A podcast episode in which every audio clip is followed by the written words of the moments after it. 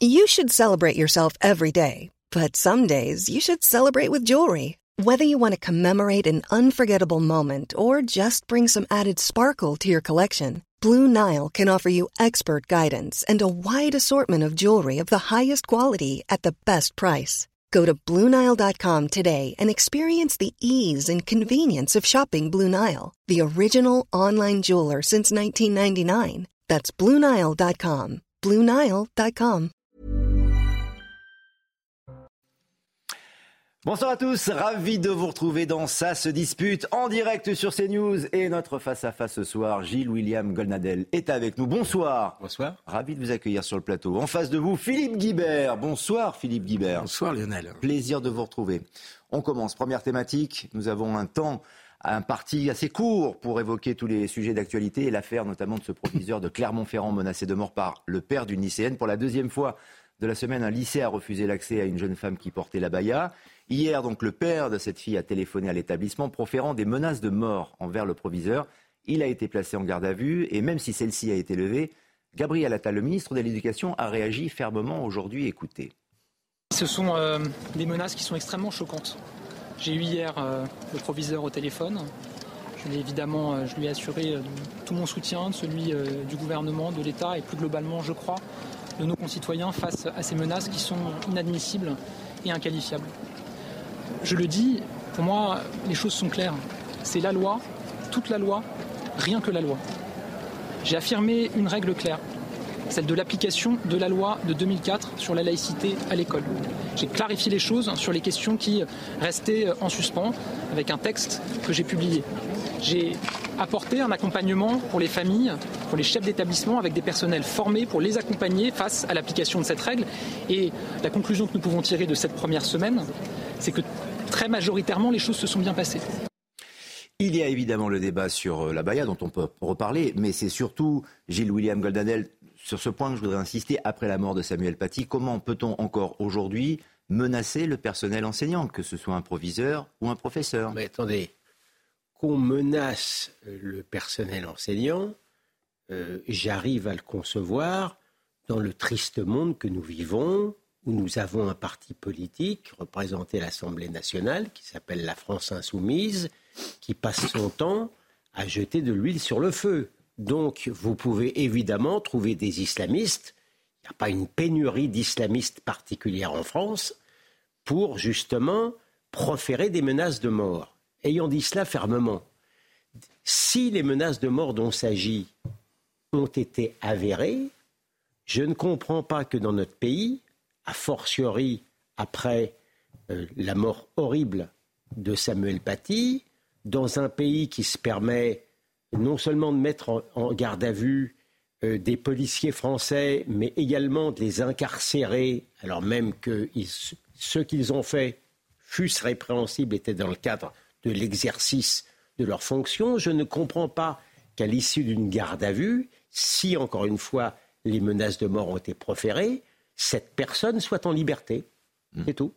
C'est vrai qu'il y a un lourd précédent avec la mort de Samuel Paty, véritablement. Et quel que soit le message que l'on veut faire passer, qu'il soit politisé, qu'il soit prosélyte, peu importe, tout de même, c'est assez fort de café, si je puis me permettre l'expression, Philippe Guibert. Que de menacer de mort, comme ça, spontanément. Oui, évidemment que c'est gravissime. Je remarque que cette fois-ci, l'État a été autrement plus réactif que lors de l'affaire Paty et que l'homme a été placé en garde à vue de façon très rapide. Alors on ne connaît pas assez le dossier pour savoir, effectivement, moi aussi je suis un peu surpris qu'il ait été relâché après avoir proféré des menaces de mort. Mais enfin, en tout cas, on peut dire que là, l'État, jusqu'au plus haut niveau, Gabriel Attal du ministre, l'État est intervenu très rapidement. Donc, voyons plutôt dans cette affaire la réaction de l'État plutôt qu'une sinistre répétition de la tragédie de Samuel Paty. Deuxième remarque, cher Gilles William, je ne suis vraiment pas un grand défenseur des filles, vous me connaissez, mais je ne leur mettrai pas cette affaire sur le dos. Vous avez dit qu'il n'y avait pas pénurie d'islamistes en France, ça me paraît être une meilleure explication que de dire qu'un parti politique serait une sorte d'incitateur ou de de lever un interdit. Je crois que ça n'a pas grand-chose à voir avec LFI, ni avec n'importe quel autre parti politique. Je pense qu'on a affaire évidemment à un islamiste et que c'est ça qui pose question. Troisième remarque, et là je rejoins ce qu'a dit le ministre, globalement c'est très bien que la République et l'État aient marqué un coup d'arrêt à ce qui devenait une nouvelle affaire du foulard, parce que on avait tous compris que l'abaya était détournée pour contourner la loi de 2004, pour contourner l'interdiction du voile, et qu'il devenait de cette façon un signe religieux ostentatoire. Au total, je crois qu'on a eu en début de semaine, à la rentrée, 67 cas de refus ou de tensions sur quelques millions d'élèves. Donc très bien que l'État et la République aient montré de la fermeté. Et puis maintenant, on peut aussi parler d'autres sujets de la rentrée scolaire. Bien sûr. La question des profs, du nombre des profs dans les classes, de multiples questions sur le statut du prof de manière générale. Le coût du matériel scolaire aussi, l'augmentation des niveau des élèves et de la formation et de l'instruction donnée à nos petits Français, qui me paraît un sujet énorme d'avenir. Pour rebondir tout de même, Gilles-William Goldnadel, sur la responsabilité de LFI, quelle serait-elle justement dans cette affaire je persiste de la menace de mort, parce que vous avez un milieu islamiste. Vous avez les frères musulmans qui passent leur temps à tester la résistance du corps social français, pas seulement le... Vous avez 36% des enseignants qui votent France insoumise. C'est pas rien, 36%. Et ce parti, systématiquement, prend le parti des islamistes. On l'a vu lorsqu'ils ont accueilli Médine. J'ai vu toutes les médinettes de Madame Autain à Madame Panot qui sont en principe d'un féminisme exacerbé. Là, on est complètement... On défend également l'abaya. Je dis que lorsque vous avez un parti qui, au sein justement de l'appareil politique français, montre une telle compréhension pour la frange la plus extrémiste de l'islam, évidemment, ces gens-là se sentent encouragés. Ça me paraît relever un peu du lieu commun. Avec la médiatisation, évidemment, des politiques. Allez-y, Philippe Guibert. Non, c'est pas un lieu commun. Vous savez très bien, vous le savez aussi bien que moi, d'ailleurs, vous l'avez dit, que les frères musulmans sont à la manœuvre, évidemment. Peut-être pas les seuls, mais il y a d'autres groupuscules islamistes. Ils sont à la manœuvre et qu'ils n'ont pas attendu la France insoumise, et que le jour où la France insoumise ne dira plus rien, ils continueront. Oui. Et peut-on dire qu'il y a collusion entre la France insoumise et les frères musulmans ? Non, mais ce que non, mais là où il faut être clair, c'est qu'il y a un clientélisme communautariste au minimum. De la part de la France insoumise sur le plan électoral vis-à-vis des banlieues. Ça, c'est incontestable, et si on le critique, je ne suis pas le dernier à le faire. Donc si on, mais je ne crois pas que par rapport à une... Là, on parle de menace de mort. Non, mais Philippe, William, on parle de menace de mort. J'ai compris, mais basiquement, lorsqu'il y a des jeunes filles qui veulent mettre des abayas pour des tas de raisons religieuses, de provocation, tout ce que vous voulez, et qu'elles rencontre non seulement de la compréhension, mais du soutien d'une partie de députés français, pardon de vous le dire, ça fait elles y voient une manière d'encouragement. C'est une réaction tout à fait normale. Elles ne sont pas extrémisées d'une certaine manière. Et s'il n'y avait pas la France insoumise, elles ne sont pas extrémisées, elles sont victimisées. C'est très important sur le plan psychologique. Et s'il n'y avait pas de France insoumise, vous croyez une seconde que ça n'arrivera pas, ce genre de choses? Je pense effectivement que si la France insoumise, depuis de nombreuses années, n'avait pas soufflé effectivement sur les braises islamistes, je pense que les islamistes seraient moins puissants. Oui, la déclaration de Marine... Sans parler de la question israélo-palestinienne. La déclaration de Marine Tondelier va-t-elle vous mettre d'accord? Je vous propose de l'écouter. Elle estime que refuser l'entrée de l'école à une jeune fille à cause de l'abaya, c'est ce qui s'est produit, et c'est ce dont on parle évidemment avec la répercussion de la menace de mort avec ce proviseur de Clermont. Elle estime que refuser l'entrée, c'est discriminant. Écoutez. Évidemment, Celles qui vont être retoquées sur des tenues à l'école, ce sont des jeunes filles, comme c'était le cas pour le crop top, et ce sont des jeunes filles de confession musulmane, comme c'était le cas pour le voile. Et donc, il y a quand même un truc qui est assez humiliant aussi. On passe notre temps à débattre de la tenue des femmes. Et je le dis sans naïveté sur ce que certains peuvent souhaiter pour les tenues des femmes et sur le fait religieux qu'il peut y avoir derrière. Mais vous voyez, à un moment, on parle d'enfants qui vont être humiliés à l'entrée d'école et de professeurs qu'on met en situation de devoir refuser l'entrée, le rôle d'un prof. Et je pense que c'est l'envie. Les enfants, il peut y avoir une discussion. Quand on vous refuse l'entrée à l'école, évidemment que c'est un moment dont vous vous rappelez toute votre vie. Oui, c'est Gilles-William Goldnadel. C'est l'illustration même par la Médinette numéro 1 qui a accueilli Médine, qui montre qu'elle victimise à l'avance une jeune fille, c'est-à-dire qu'il y aurait une sorte d'obligation pour cette jeune fille de se présenter en abaya et que puisqu'elle se présente en abaya et que le méchant État français l'expulse de l'école, alors c'est une victime. C'est exactement à travers l'abaya ce qu'a fait la France insoumise et l'extrême gauche en général depuis une trentaine d'années, qu'a expliqué d'une certaine manière que les musulmans étaient victimes du racisme d'État ou de certains Français. Philippe Guibert, elle tente de désamorcer, de dépolitiser avec ses déclarations ? Ah non, pas du tout. Elle a juste, elle ne veut pas, parce qu'elle l'a parfaitement compris, elle ne veut pas voir l'importance de la loi de 2004 par rapport aux signes religieux ostentatoires. Oui, c'est ça, l'aspect religieux. Elle le fait comme si ça n'existait pas. Donc elle contourne le sujet et nous raconte que c'est une histoire de traumatisme de jeunes filles et de vêtements. Donc elle ne veut pas entrer dans le débat et on comprend bien pourquoi.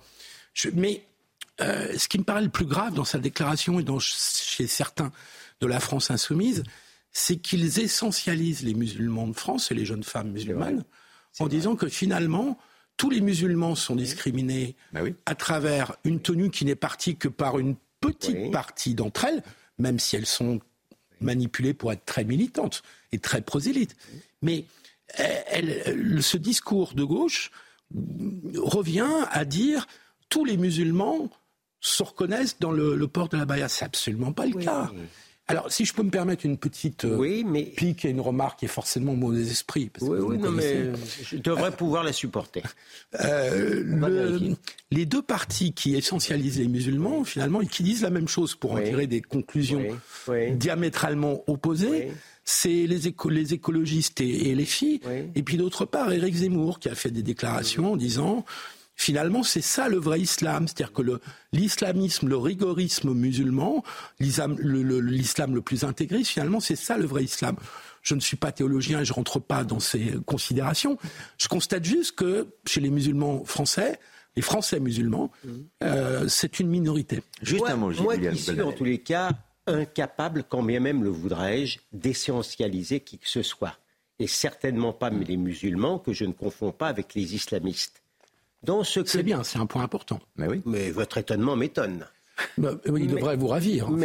Mais ce que je veux dire là, dans l'essentialisation des musulmans, tel que le dit notre ami, qui signifie que finalement les musulmans ne sont pas islamistes. Le jeu pervers de l'extrême gauche, c'est d'une certaine manière de réessentialiser une partie des musulmans parce que je me mets à la place de certains jeunes musulmans. C'est très facile pour un être humain. Et d'une certaine manière, c'est confortable de se sentir une victime. Absolument. Et comme on veut... Vous avez tout à fait... Là, je suis d'accord avec vous. Mais c'est mon procès principal à l'extrême gauche que je fais à l'extrême gauche. Mais alors, faites le reproche à Éric Zemmour aussi, parce qu'en fait, ils disent exactement la même chose. Alors, l'extrême gauche pour critiquer la décision du gouvernement... Et Éric Zemmour pour dire la France est en train de s'islamiser, pardonnez-moi. Je veux bien. Mais il part du même constat, d'une essentielle, exactement ce que vous avez décrit, à juste titre, d'une essentialisation des musulmans, en faisant l'amalgame, si j'ose dire, pour reprendre un mot qui a beaucoup servi dans ce domaine, entre tous les musulmans et les musulmans les plus rigoristes, les plus intégrés. Sans doute la religion musulmane. Je vous propose de passer à un autre sujet, sujet d'actualité important également. Vous allez pouvoir réagir et ce jeune de 16 ans qui a été gravement touché en percutant violemment un véhicule de police avec son deux roues à Elancourt dans le département des Yvelines, il est poursuivi par les forces de l'ordre après un refus d'obtempérer. Il est toujours en état de mort cérébrale. Les deux policiers ont été placés en garde à vue avant d'être libérés.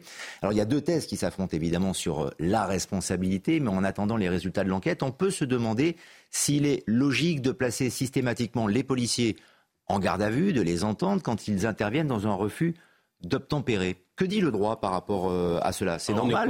Non, on n'est pas du tout. Alors, d'abord, il faut savoir qu'une garde à vue n'est pas synonyme de culpabilité. Évidemment. Ni même de suspicion. Mais les syndicats de police s'en plaignent, justement. Alors ceci posé, il n'est pas non plus indispensable de mettre en garde à vue, comme ils l'ont été, des policiers dans ce cadre-là. Certains pensent que c'est pour, peut-être de bonne foi, pour apaiser les choses. Or, c'est complètement contre-productif, parce que, pour beaucoup, la mise en garde à vue est synonyme de suspicion. Donc, tout concourt à ne pas le faire. Parce que moi, je l'ai vécu, mais si j'ose dire en temps réel, le matin qui a suivi le drame de la nuit, j'ai entendu dans une station de service public, France Inter pour ne pas le nommer, c'était le matin. Je peux vous dire que c'était invraisemblable.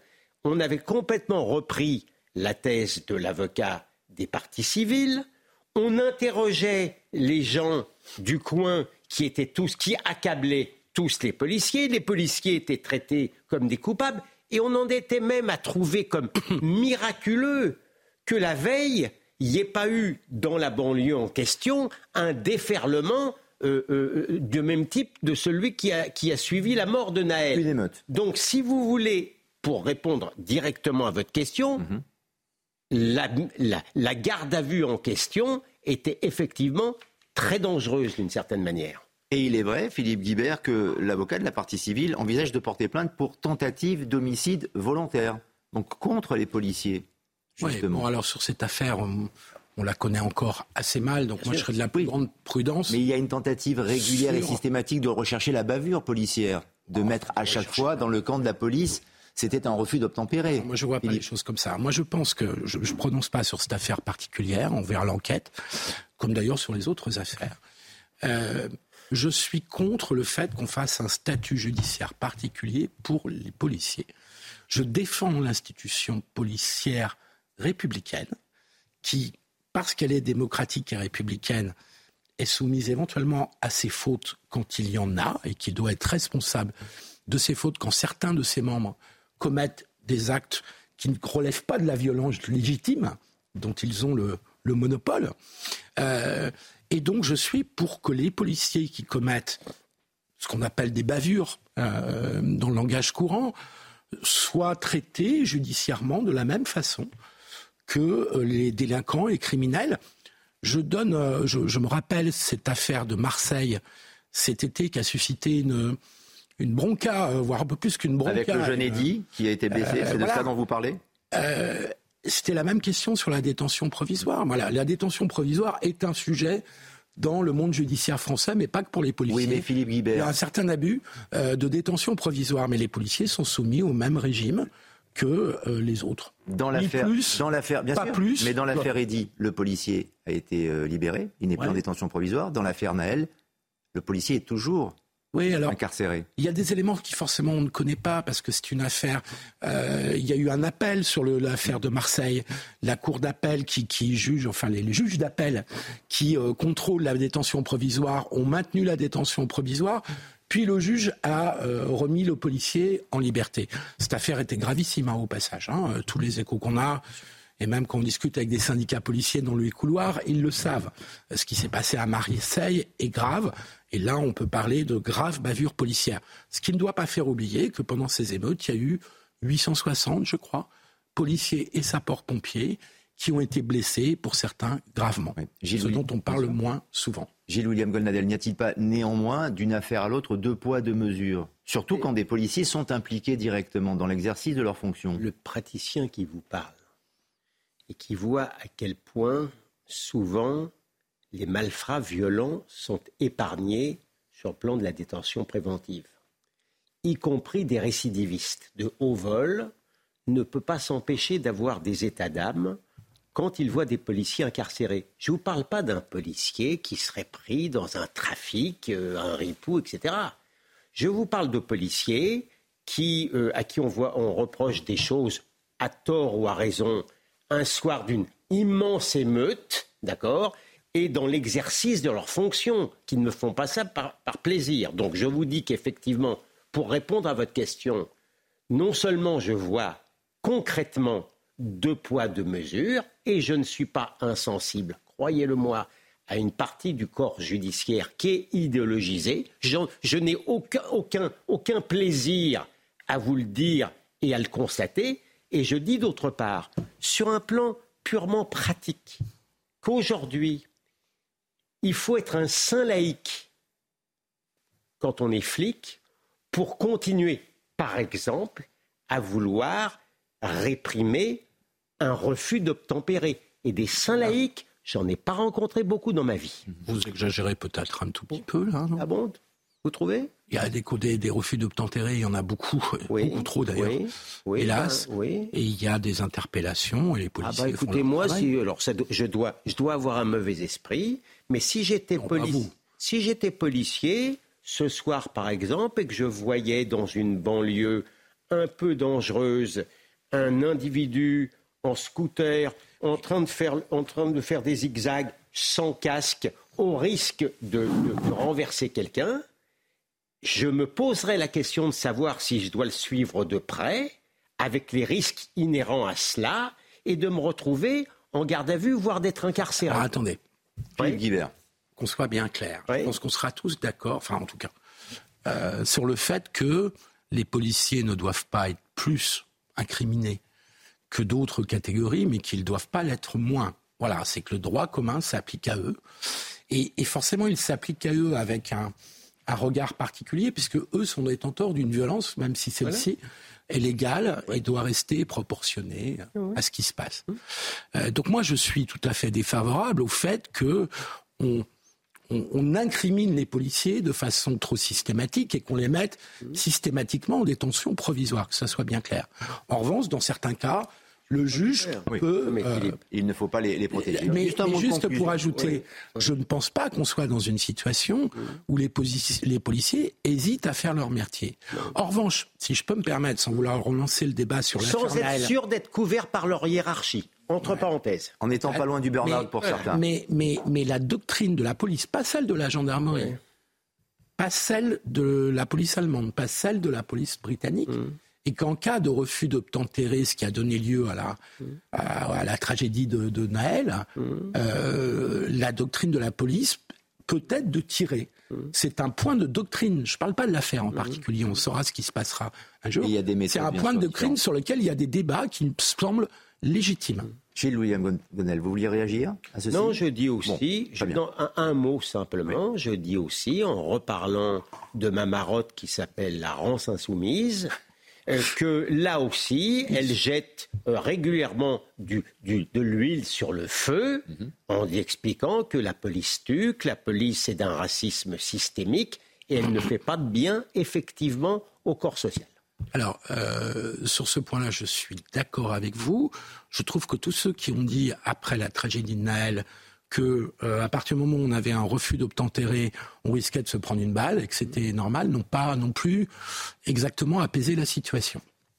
On se retrouve dans quelques instants. On évoquera quelque peu avec vous, Philippe Guibert, la crise du logement et le reste de l'actualité avec notamment ce viol de Cherbourg dont on a beaucoup parlé, dont on va reparler également, et cette montée de cette ultra-violence. Il y a d'autres exemples avec notamment cette affaire du chauffeur de bus qui avait perdu la vie, qui avait été tué à Bayonne. A tout de suite sur l'antenne de CNews avec nos invités dans Ca se dispute. A tout de suite. Ça se dispute, revient dans quelques instants nos débats. Mais d'abord un point sur l'actualité avec Mickaël Dos Santos. Bonsoir. 7 personnes issues de l'ultra-droite accusées d'avoir voulu attaquer les supporters marocains après la demi-finale de la Coupe du Monde de football France-Maroc ont été laissées libres. Le tribunal de Paris a annulé la procédure pour irrégularité. Les contrôles ayant permis notamment les interpellations ont été réalisés dans une zone non couverte par les réquisitions de la magistrate. Enquête ouverte après le viol d'un détenu à Lyon, incarcéré dans la prison de Corbas. Il aurait été agressé par deux hommes. Des individus soupçonnés également d'avoir filmé puis diffusé la scène sur les réseaux sociaux. Identifiés, les suspects ont été mis en examen. Enfin, 14 départements d'Île-de-France et du centre Val-de-Loire restent en vigilance orange canicule. Les températures devraient rester élevées pendant le week-end, entre 33 et 37 degrés. Une baisse significative du mercure est attendue en début de semaine prochaine. Et prochain point sur l'actualité à partir de 22h sur l'antenne de CNews. Ça se dispute avec Gilles-William Goldnadel, Philippe Guibert.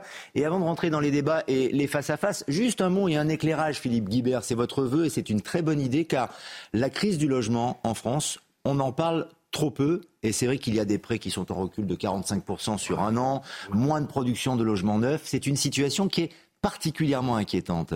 Mais oui, vous avez tout à fait raison. Tout ça est lié à la remontée des taux d'intérêt.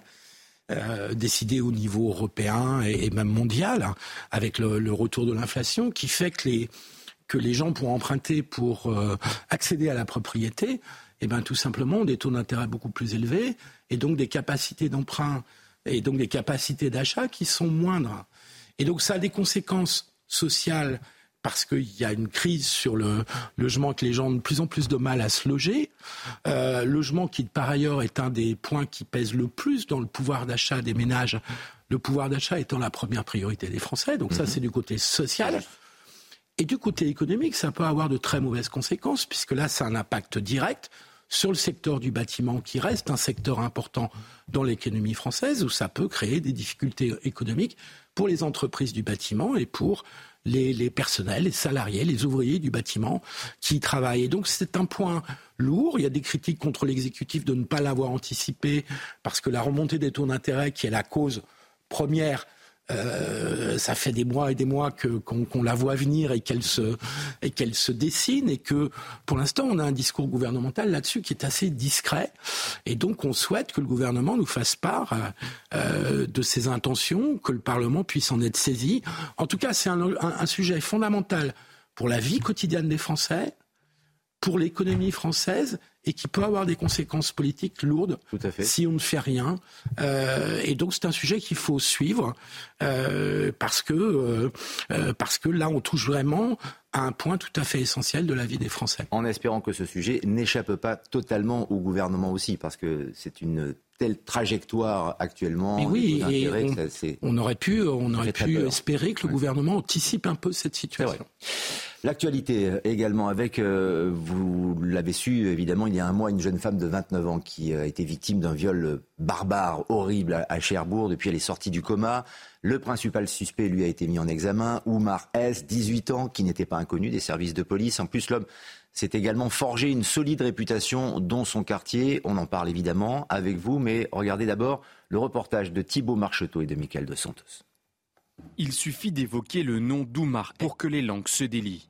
Rares sont les habitants du quartier d'Octeville qui n'ont pas croisé la route du présumé violeur de Cherbourg. Il avait une façon de dévisager les femmes qui... c'était sournois, un petit peu comme si on était de la viande. Mes voisines se faisaient siffler en bas de l'immeuble. Surtout une en particulier, celle-là, elle a appelé les gendarmes 3 fois. Beaucoup de ces habitants ont également en mémoire des épisodes de violence. Incendie, agression, dégradation, l'homme de 18 ans était souvent hors de contrôle. Sa copine, elle a été retrouvée bâillonnée dans l'appartement aussi. Et il lui tapait dessus aussi, il tapait sur sa mère. Ça faisait leur besoin dans les escaliers. Il y a même une gamine qui s'est explosé le coude, cassé le bras, je crois, en glissant dans une flaque de renne. Des comportements qui ont poussé certains à déménager de ce quartier, déjà réputé sensible. Il y en a une déjà qui est partie. Une deuxième qui a deux enfants en bas âge, qui veut partir, qui demande à partir. Et moi, de ce que j'ai entendu, ils sont 4 familles à vouloir partir. Tagué sur les murs du quartier, des menaces de mort indiquent qu'Oumar n'est plus le bienvenu. Un sentiment partagé de manière unanime par les habitants du quartier. Il y a le profil de l'individu, bien sûr, mais Gilles-William Goldnadel, vous avez rappelé, il y a quelques jours, à juste titre, que cette affaire n'avait pas été suffisamment médiatisée, ce qui est vrai, surtout parce qu'elle relate un phénomène malsain, grimpant de notre société, avec cette ultra-violence et cette impunité ? Non, mais j'ai l'habitude de ne pas cacher les choses. Vous avez les autorités, ce que j'appelle les autorités d'occultation, qui ont été à l'œuvre pour ne pas parler de cette affaire, pour la simple raison que le violeur s'appelle Oumar. Et que donc, par conséquent, sa victime n'était pas la bonne victime. On a parlé peut-être... je peux vous dire que sur France Inter, c'est un sujet... Alors, en principe, les violences faites aux femmes, c'est un sujet majeur.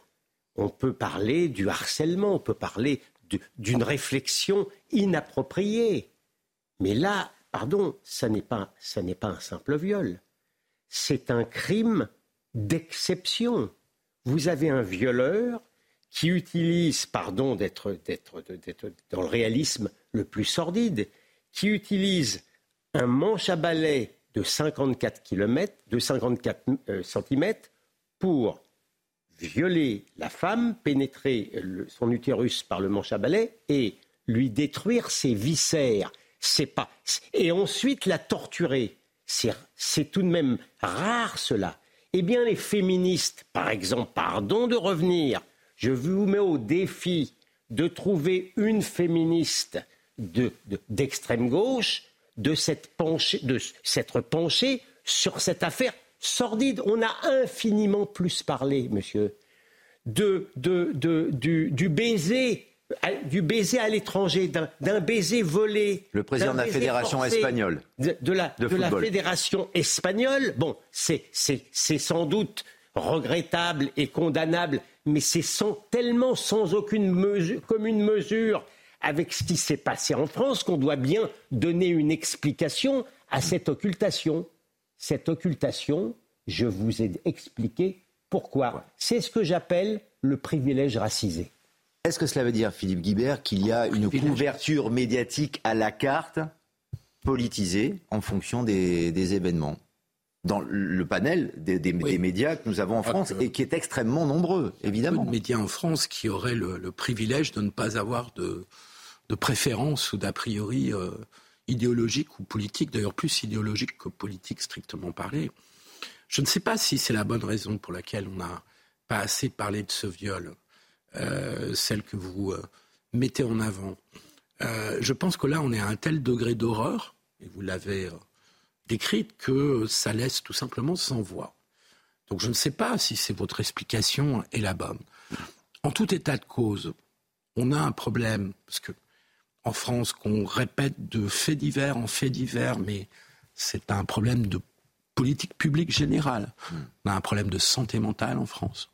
Et on a effectivement un problème de suivi judiciaire des personnes qui sont susceptibles de récidiver, de commettre des actes horribles. Et donc on a un double problème. Je préfère le mettre sur le plan des politiques publiques, cette question et cette affaire qui est tout simplement une barbarie innommable. Mais Philippe Guibert, cette succession Philippe Guibert de faits divers dont vous parlez, dont on se fait l'écho aussi, et il y a celui-là... Ouais. À cause de quoi ? D'Enzo qui a été caché juste avant. On parle de l'ensauvagement de la société, mais à cause de quoi ? Appelons un chat, c'est quoi ? C'est la pauvreté, la perte de sens, l'immigration. La pauvreté peut être un facteur, mais ce n'est jamais la seule explication. Ça serait faire insulte à tous les gens qui n'ont pas beaucoup les moyens, voire qui sont pauvres, et qui ne commettent aucun acte non seulement barbare, mais tout simplement de délinquance. Non, il y a un problème de santé mentale. Il y a un problème de santé mentale, il y a 1% de schizophrène dans notre pays, et s'il est mal suivi, le schizophrène, s'il ne prend pas ses médicaments, ça peut tourner à la catastrophe et à la barbarie. Et donc c'est une réalité. Et puis l'autre réalité, c'est la question du suivi judiciaire de personnes dont on sait qu'elles sont susceptibles de récidiver. Donc vous écartez, non, j'écarte pas la troisième explication. Au fait qu'on en ait peu parlé. Moi, je n'ai pas exactement le même sentiment que vous le fait qu'on en ait peu parlé. Ah. J'ai l'impression, quand même, pourtant c'était dans une période... Vous en a beaucoup parlé, vous ? Je ne dirais pas qu'on en a beaucoup parlé, mais on en a parlé. Et on était dans une période estivale. Que le Figaro et CNews étaient là. Peut-être, mais j'ai pas l'impression. J'étais en vacances à ce moment-là, je suivais de loin l'actualité. J'ai quand même lu des articles sur la question. Ah bah je vous dis pas qu'il n'y a pas eu un article. Il y a eu un article dans le Parisien, il y a eu un article dans le Monde. C'est sans aucune commune mesure avec des affaires infiniment moins graves. Donc moi, très clairement, au cas où on n'aurait pas compris ce que je voulais dire... Si, on a bien compris. Oui, mais répétez-le quand même. Je fais un lien insécable entre la délinquance, la hausse de la délinquance et la hausse de la délinquance violente et l'immigration. Et précisément parce que les gens sentent bien qu'il y a un lien insécable...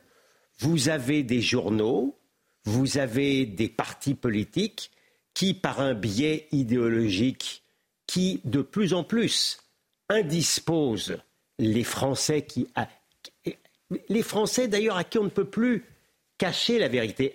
Et je rends hommage d'une certaine manière non seulement aux chaînes de liberté, mais également aux réseaux sociaux qui sont capables d'avoir bien des défauts, mais avec les réseaux sociaux, on ne peut plus masquer la réalité des choses.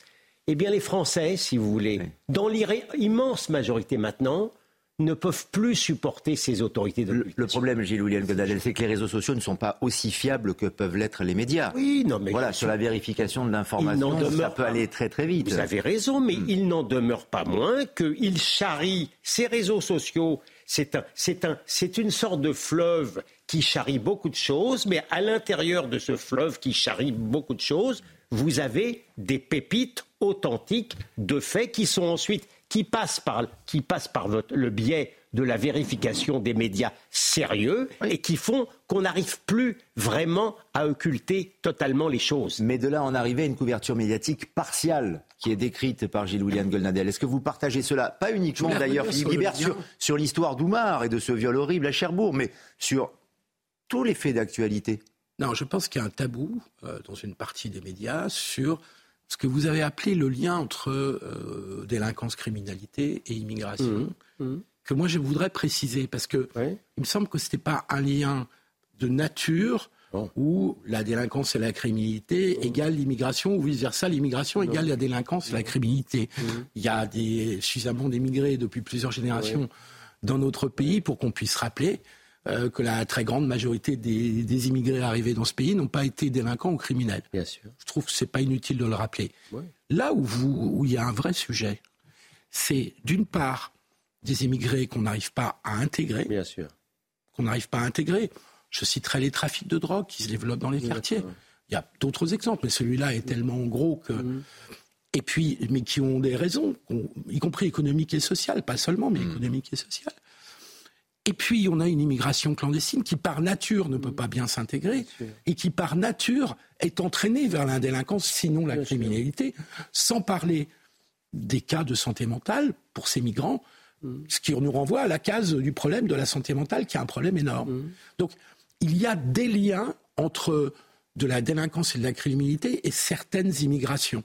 Mais je ne voudrais pas faire qu'on fasse une égalité entre immigration et criminalité. Ça ne m'est même pas venu à l'esprit. Toutes les raisons qui viennent d'être données sont exactes.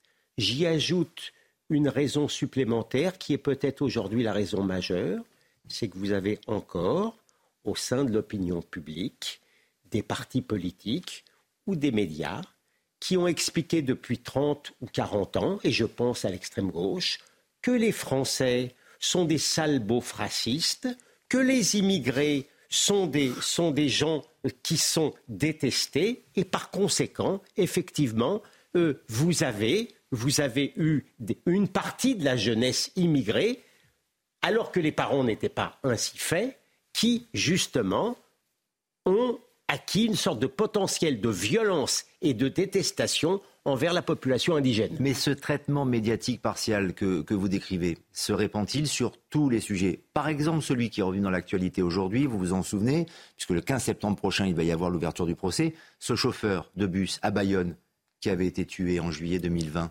dont la veuve s'est exprimée sur CNews aujourd'hui. Les médias en ont parlé. C'est pas le contraire. Mais il n'y a pas de choix... précisément de choix raciaux ou de choix identitaires sur le traitement des médias. J'ai eu quelque chose. Toute honte bue, cher ami, vous me parlez d'un fait que j'ignore. Cette affaire... Non mais, je vous dis, hein, Bayonne... On a parlé beaucoup... Je ne suis pas en train de vous dire le contraire, mais puisque vous voulez une réaction immédiate de ma part, elle n'a pas suffisamment été débattue pour que celui qui vous parle et à qui il arrive d'ouvrir des journaux ou de regarder ou d'échanger avec les gens soit au courant de cette affaire. Voilà, il y a eu une altercation avec ce chauffeur de bus.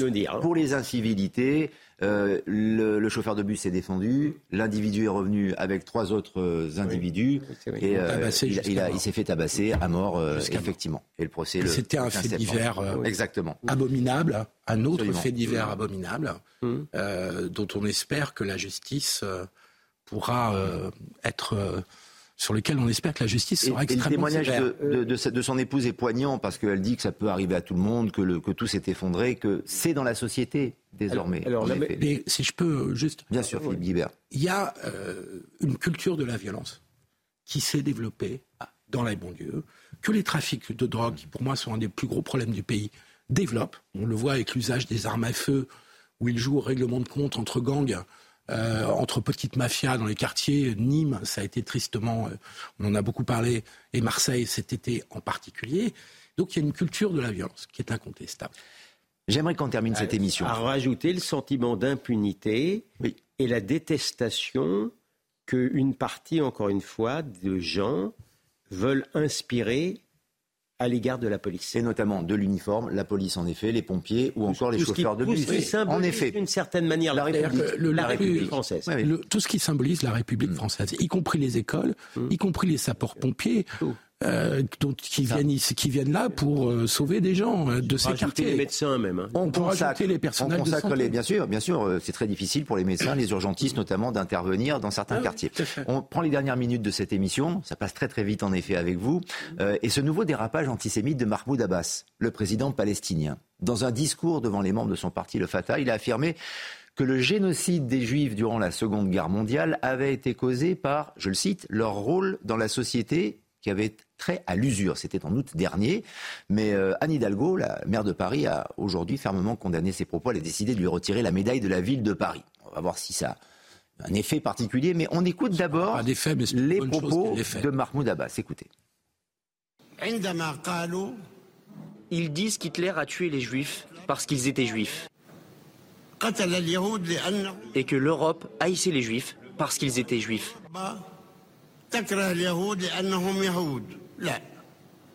C'est faux.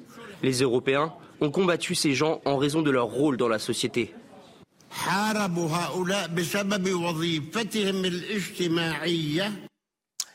le rôle de la société, notamment, a-t-il ajouté, l'usure, l'argent, en effet.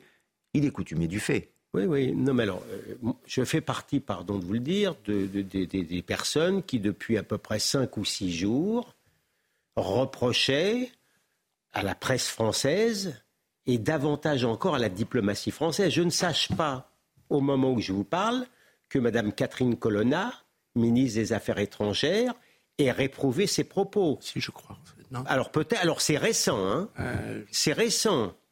Pardon. L'ambassade de France à Tel Aviv, oui, mais à la hauteur du ministère. Je vous signale également que le président comorien. J'en avais fait un article dans le Figaro il y a une semaine, à utiliser un langage de la même farine. C'est courant dans le cadre de l'antisémitisme islamique ou arabo-islamique, ce genre de discours. Mahmoud Abbas a fait sa thèse à Moscou sur le révisionnisme. On a la presse française... l'a épargné alors qu'elle guette le moindre faux pas du personnel politique israélien. Là, il faut comprendre qu'il y a une sorte... C'est toujours pareil, pardon de parler de privilèges racisés, mais il existe une impunité de l'antisémitisme qui sévit notamment au sein de alors je ne vous parle même pas du Hamas, la charte du Hamas... Ce mouvement terroriste que personne ne veut nommer terroriste au sein de la presse française indique, reprenant un passage d'une sourate, si tu vois un juif derrière un rocher, tue-le. Est-ce que ça gêne quelqu'un en France ? Je ne crois pas. Vous avez là la marque même de l'impunité. Il nous reste une petite minute. Vous saluez le geste d'Anne Hidalgo, la maire de Paris, même si c'est un geste extrêmement symbolique. En effet, je ne suis pas sûr que Mahmoud Abbas soit très très gêné. C'est une portée purement symbolique, mais c'est mieux que de ne pas avoir de geste du tout.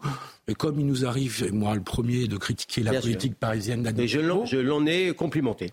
Je trouve qu'elle mérite qu'on salue son geste, en l'occurrence, puisque en effet, cette déclaration ternit la cause palestinienne, gravement. Maintenant, il n'était pas indispensable de lui remettre non plus la médaille de vermeil. Dans un premier temps. Compte tenu justement de ses déclarations passées.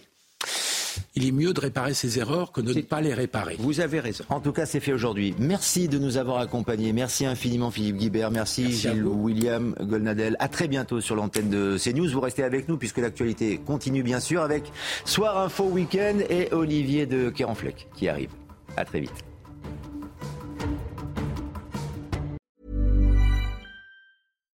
When you make decisions for your company, you look for the no-brainers. And if you have a lot of mailing to do, Stamps.com is the ultimate no-brainer. It streamlines your processes to make your business more efficient, which makes you less busy. Mail checks, invoices, legal documents, and everything you need to keep your business running with Stamps.com. Seamlessly connect with every major marketplace and shopping cart. Schedule package pickups and see your cheapest and fastest shipping options from different carriers. With rates up to 89% off USPS and UPS rates. And with the Stamps.com mobile app, you can take care of mailing and shipping wherever you are. Make the same no-brainer decision as over 1 million other businesses with Stamps.com. Sign up with code PROGRAM for a 4-week trial, plus free postage and a free digital scale. No long-term commitments or contracts. That's Stamps.com. Code Program.